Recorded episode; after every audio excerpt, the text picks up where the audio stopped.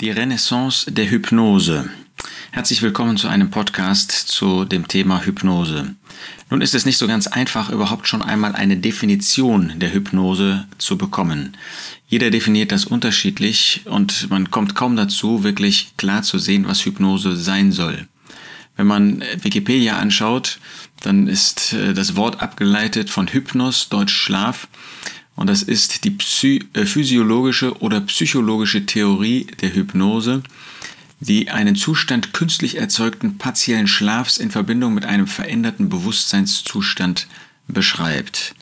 Aber wenn man sich ein bisschen mit der Literatur beschäftigt, dann findet man, dass es gar keine einheitliche Beschreibung von Hypnose gibt.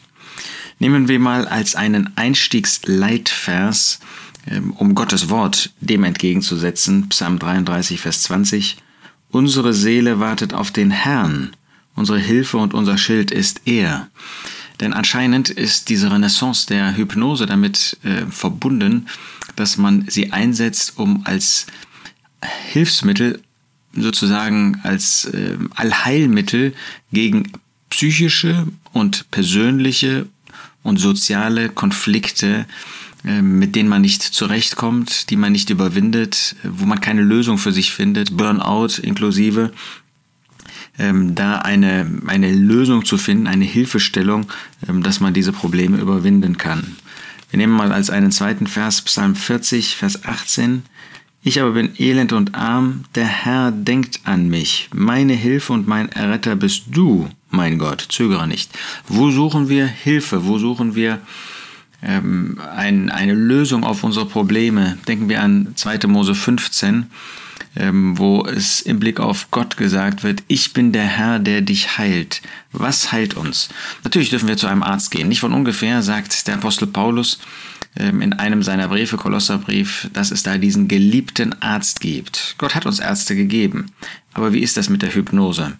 Tatsächlich zeigen viele Studien, zeigen viele Ergebnisse, dass die Hypnose sozusagen als Mittel eingesetzt wird, obwohl man gar nicht definieren kann, ob das, was man mit der Hypnose schafft, ähm, ohne die Hypnose nicht möglich gewesen wäre.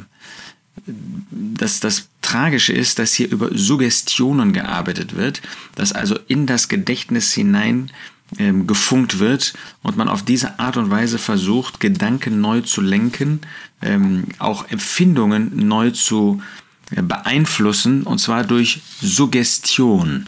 Dadurch, dass bestimmte Dinge eingetrichtert werden, einem vorgestellt werden und sozusagen ein neues Denken auslösen sollen. Dabei bedenken wir, dass der Apostel Johannes uns in 1. Johannes 4 sagt, Geliebte, glaubt nicht jedem Geist, sondern prüft die Geister, ob sie aus Gott sind. Da ist von vielen falschen Propheten die Rede. Ähm, und hieran erkennt ihr den Geist Gottes. Jeder Geist, der Jesus Christus im Fleisch gekommen bekennt, ist aus Gott. Und jeder Geist, der nicht Jesus Christus im Fleisch gekommen bekennt, ist nicht aus Gott. Sind diese Dinge, mit denen wir zu tun haben, sind das Dinge, die von oben kommen? Sind das Dinge, die uns zu Gott führen? Oder denken wir an 1. Korinther 12, da geht es um den Zusammenhang des einen Leibes, die Versammlung. Ihr wisst, dass ihr, als ihr von den Nationen wart, zu den stummen Götzenbildern hingeführt wurdet, wie ihr irgend geleitet wurdet. Da wurde man geleitet, da wurde man irgendwo hingeführt, ohne selber Herr seiner selbst zu sein. Da sage ich nicht, dass Hypnose uns direkt ähm, zu willenlosen Opfern von Geistern, von Dämonen macht. Ähm, das ginge sicherlich auch zu weit, aber man öffnet sich durch diese, diesen Trance-Zustand, durch ähm, diese ähm, äh, bewusste Suggestions- ähm, Hypnose, durch diesen, dieses Aussetzen in einen Trancezustand äh, wird man in die Abhängigkeit von einem anderen geführt. Man ist nicht mehr Herr seiner selbst. Ähm, wie war das im äh, Markus-Evangelium, dass der Herr Jesus jemanden fragte, was willst du, dass ich dir tun soll? Der Jesus hat nie an keiner einzigen Stelle in einer Weise gearbeitet, geheilt, dass man nicht mehr Herr seiner selbst war, dass man jetzt ein, beeinflusst ist. Und es ist ganz interessant, dass die Forschung von Hypnose zeigt, dass nicht jeder hypnotisierbar ist, dass nicht jeder ähm, geholfen bekommen kann durch die Hypnose. Nur kann man sagen, das ist ja bei Medikamenten auch so.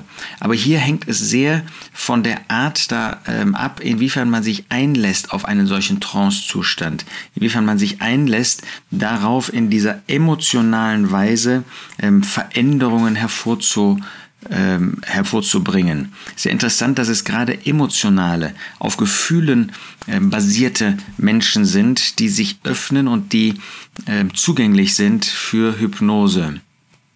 Sie wollen äh, zum Beispiel Ärzte, die Hypnose einsetzen, wollen ängstliche Patienten beruhigen.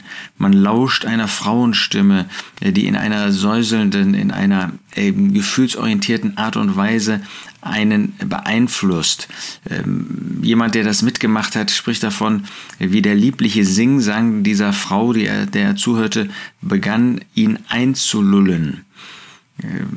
Das ist, ähm, das zeigt, dass äh, es hier um eine gefühlsorientierte ähm, Arbeitsweise geht. Und in der Verbindung darf man daran erinnern, 1. Thessalonicher 5, Vers 23, dass Gott den Menschen nach Geist, Seele und Leib geschaffen hat und auch bewahren wird.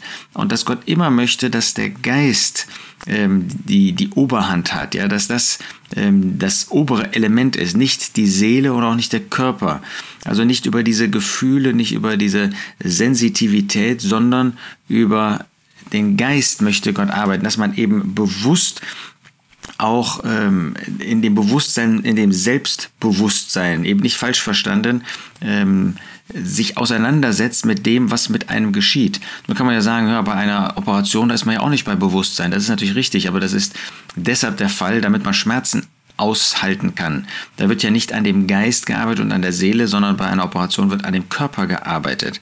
Und das ist eben bei der Hypnose ganz anders. Da ist es, dass der Geist sich öffnet einem ähm, gewissen Trance-Zustand.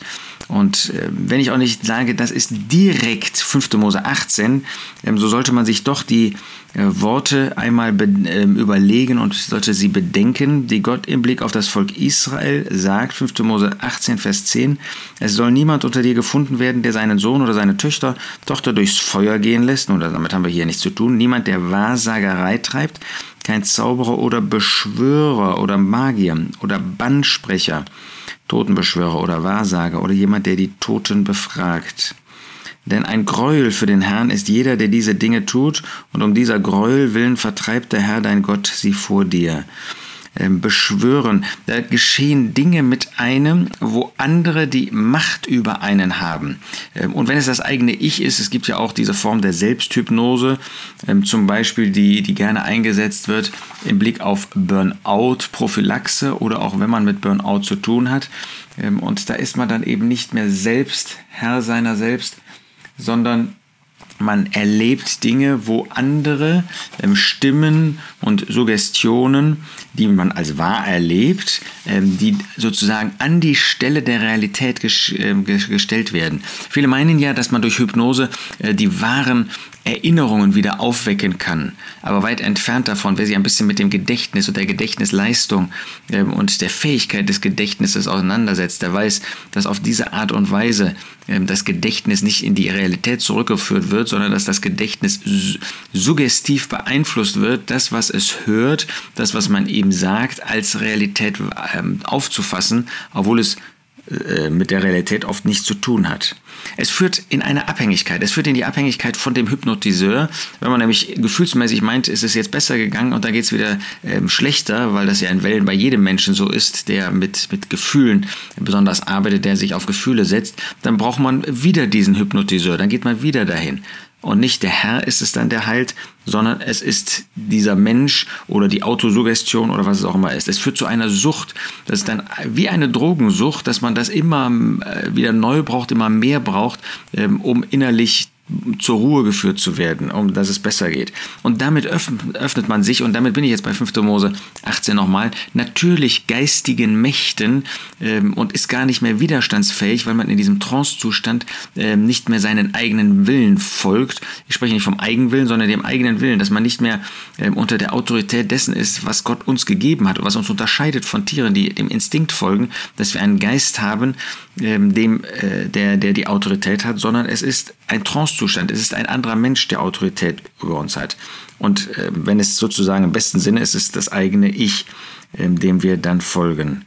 Nein, das kann nicht die Lösung für unsere Probleme sein. Man kann nur ausdrücklich davor warnen, sich auf diesen Weg zu begeben, weil er uns in eine Abhängigkeit führt, die bis zum Okkultismus gehen kann, die bis zur Abhängigkeit von Geistern gehen kann.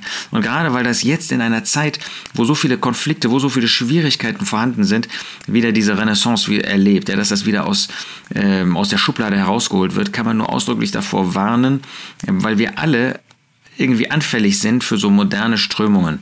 Man findet dann Bildgebungsverfahren, äh, wo man bei der Hypnose natürlich im Gehirn irgendwie merkt, äh, dass da Veränderungen vor sich gehen. Aber das heißt ja nicht, dass das hilfreich ist und vor allen Dingen heißt es nicht, dass das von Gott ist, sondern nur, dass da etwas passiert. Und das, was passiert, das kann gefährlich sein, weil wir uns auf einmal Dingen aussetzen und Dingen folgen, die nicht aus der Realität kommen, sondern die aus der Suggestion kommen und wo man nicht mehr in der Lage ist zu unterscheiden zwischen Realität und Suggestion. Nein, lasst uns, wenn wir Probleme haben, zum Herrn gehen. Lasst uns äh, vor dem Wort Gottes prüfen, inwiefern wir selber verantwortlich sind für diese Probleme.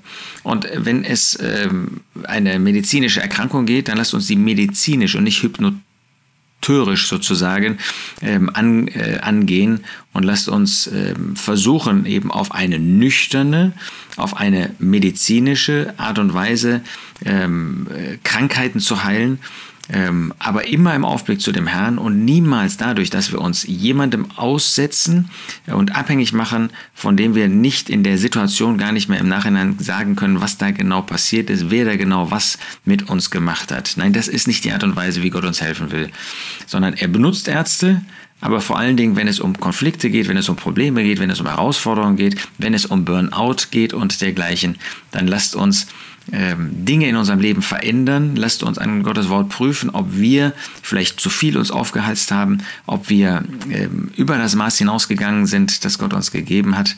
Aber lasst uns nicht auf diese zweifelhafte, im besten Sinn zweifelhaft und ähm, im, im Charakter dessen, was da passiert, sogar in einem bösen Sinn Dinge machen, von denen wir nachher nicht mehr wissen, was da eigentlich passiert ist.